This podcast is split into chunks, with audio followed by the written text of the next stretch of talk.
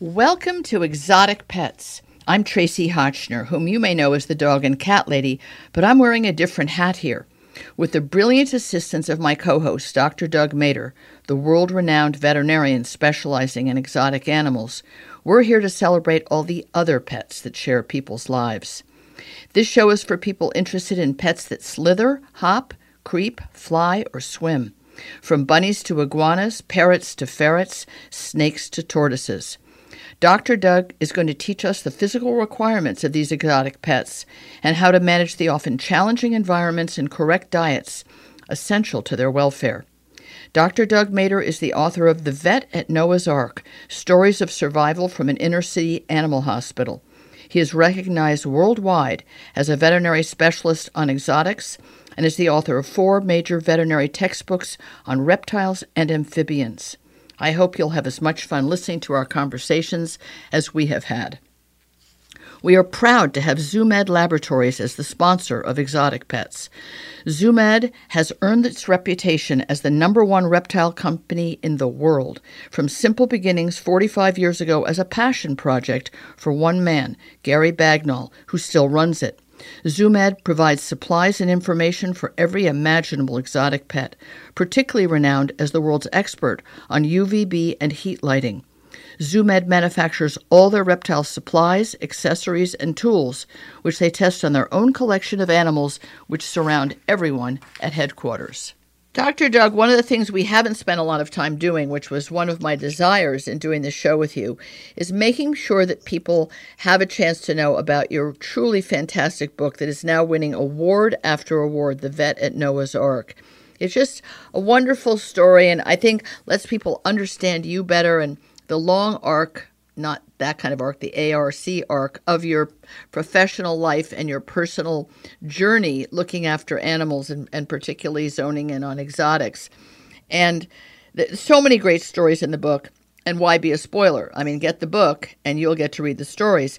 But at one time, you mentioned in passing some of the stories didn't make the final cut because obviously you have bushel baskets of stories. And the one with the frog with the tumor in his face sounded like a really intriguing story.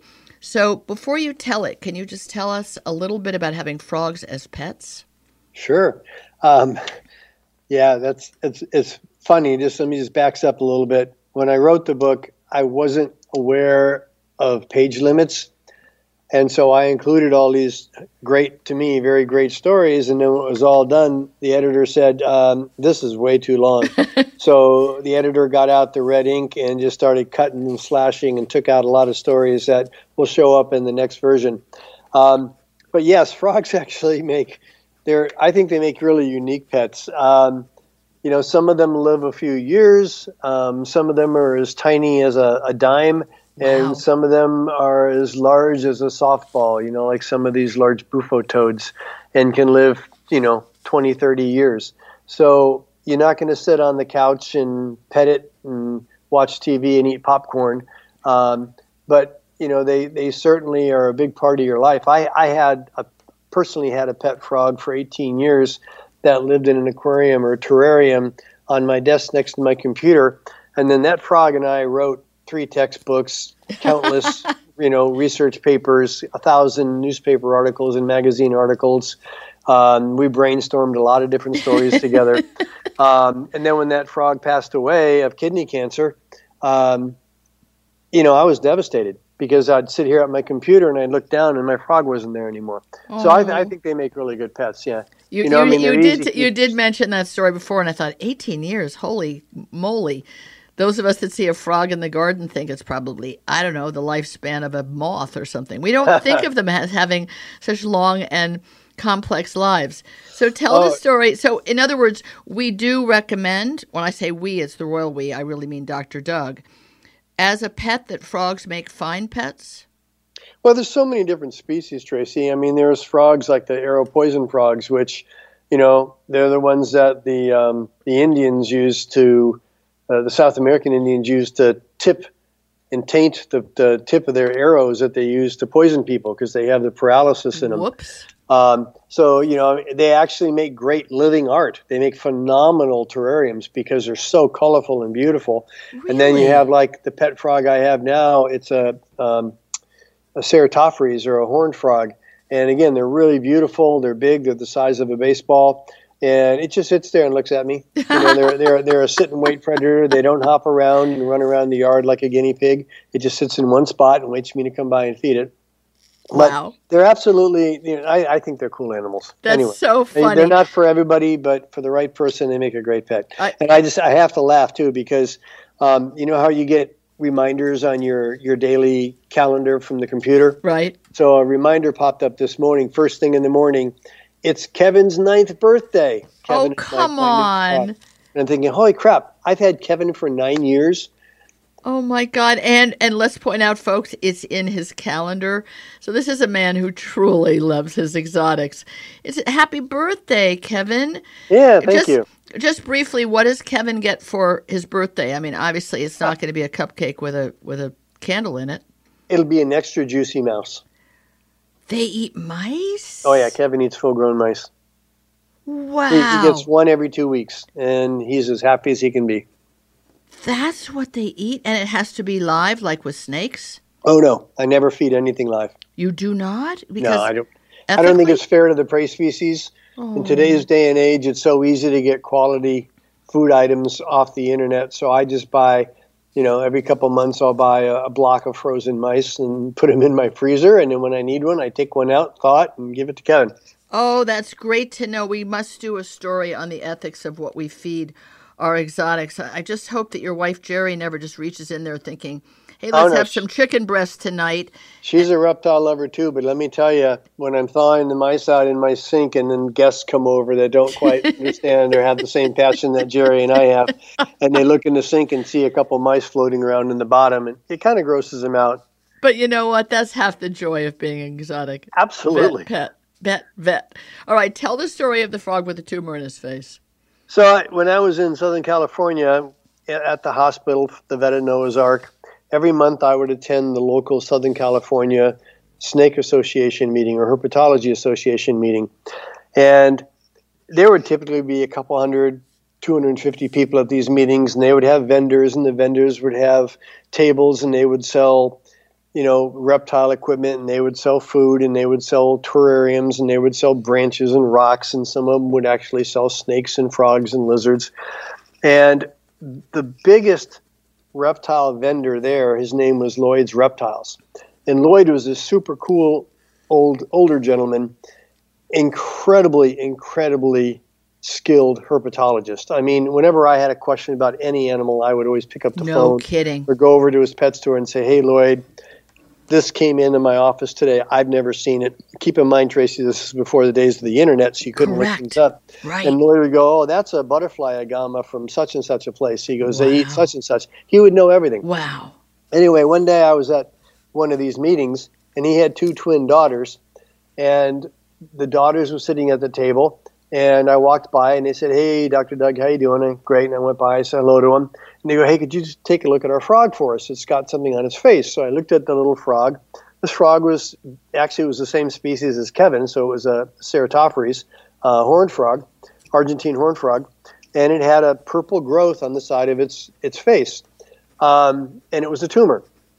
So I told them that I said that that's a tumor and it needs to come off. And they go, "Oh gosh, we're gonna have to put him down, and we'll just put him in the freezer." And I said, "Oh God, don't do that. That's cruel."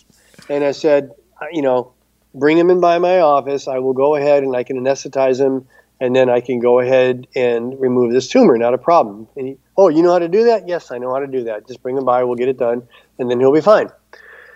So of course they didn't want to pay the money, and I said, "You know what? Your father has been so amazing to me and always there whenever I have a question or need help. I said, just bring him by. I'll take care of it. I won't charge him for it. So a couple days later, they brought the frog by the office. Keep in mind, one of the daughters was really sweet, and then the other identical twin daughter was like the evil twin.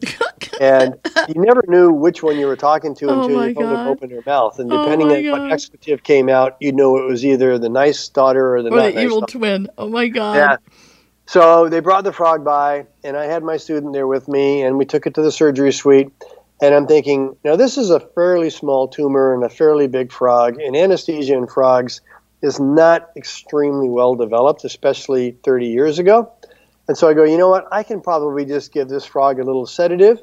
In other words, just calm it down, like Right. some Valium, and then use a local, like if you were to go to the dentist and have a tooth Yes, filled. They yes. inject tooth or their tooth root with a, a local, and then I can remove this tumor. The animal doesn't need to be anesthetized. There's no danger to the animal, and then we'll send it home the same day. And it seemed like a really smart idea. Now let's step sideways a little bit, and you have to understand something about the physiology of frogs. Frogs don't see like you and I see. They only see things that are moving. Oh, So if a, a fly were to land on the end of a frog's nose and just sit there, they can't see it because it's not moving. But when the fly starts to fly off, the second it moves, zap. their retinas pick it up and then they sh- jump out with their sticky tongue and grab the fly and eat it. So when you're working with a frog, you have to move really, really slowly, especially a frog this big that has a very large mouth with very sharp teeth. and Excuse so- me, it has very large teeth? Oh, yeah, that's how they eat a mice. They eat oh a my mouse. goodness. So, like frequently, you'll work right between the nose because they don't really see right in front of them really well. They see off to the side, or you'll work on their face by reaching over the back of their head so Interesting. that they don't see you coming. Mm-hmm. So I went ahead, I gave the frog a little sedative, it calmed down, it was a chilling frog. then I reached over with a little teeny needle and I injected some Novocaine or something called lidocaine underneath the tumor so that I could remove the tumor, it wouldn't be a problem. Everything was going along textbook. The student thought I was God because I was doing everything and I was so cool. Right. Then I took out what's called a radio scalpel, which cuts with a, a, a electric current, so it doesn't use a blade, so there's no bleeding. Nice. So I could remove this tumor, and then the frog wouldn't bleed, and then I wouldn't even need to stitch it closed because I Right. could just zap off with this electric tumor, right? So I reached around. I had my student holding the frog. I had everything, my fancy, my fancy gloves on. Uh, everything was numbed up. The frog was chilling on its Valium. I reached around behind it. I went to go zap the tumor off with the radio scalpel. And when I zapped off the tumor, it slipped out of my little forceps and rolled forward down the frog's nose. Well, as soon as it rolled forward, now the frog could see it because it was motion, and the frog jumped up in the air and ate the tumor. Oh my God. Even So even with a sedative in him. Yep, because their instinct, you know, is to go Sure. after things that move. So the frog ate the tumor. And Oh going, my oh God. my God. So, you know, I didn't want to force his mouth open and chance cracking his teeth or breaking his jaw. So I figured, okay, the frog ate the tumor. would you would you have done a biopsy if you had had a chance? Absolutely, you want to do a biopsy. You can find out what kind of tumor it is. I had a pretty good idea, but I needed the biopsy to confirm it. So I gave the frog back to Lloyd. He was happy. He didn't care that there was no biopsy, right? Right. He was just happy that everything went well. The tumor was gone. The frog was happy, blah, blah, blah. End of story. So the following month, I go to the herpetology meeting and I walk by Lloyd's table, and his two twin daughters are there. And I could tell right away which one it was because the first one goes, um, Hey, great job on the frog. And then the second one goes, Yeah, until it ate its tumor, you dumb. And she used a nice expletive. No. she did. So, She Oh, said yeah. that. it doesn't matter. The frog did great. And just goes to show you, you got to make sure that your patient doesn't eat their tumor. Oh my God, that is such a great anecdote. And how old were these twins? Were they like grown up? Ah, mid 20s. Oh, they were grown up. So her evil had a long time to develop. Yeah, she didn't have a lot of humility. That is such a wild story. I mean, there's about a hundred parts of it that I would love to ask you more about, but we've run out of time. The frog with the tumor on his face who ate his own tumor. I tell you, you couldn't make this stuff up. No, Doug, you can't. There's so many other great stories in the Vet at Noah's Ark. It's such a great book, and I'm glad this one will find its way into your sequel when that comes out. Thank you so much for sharing your wonderful Thanks, tales. We hope you've enjoyed this episode of Exotic Pets, brought to you by the fine family of animal lovers at ZooMed Laboratories, where they make everything you could need to give your exotic its best possible life. Are you an experienced reptile snake breeder or gecko breeder, or are you looking to pick up your first pet bearded dragon? ZooMed is sure to have what you need so you can confidently care for your exotics. If you have a question for Dr. Doug to answer on the show, feel free to reach out to me on our contact page at traciehotchnerpets.com, spelled T R A C I E H O T C H N E R pets.com. Thanks for listening.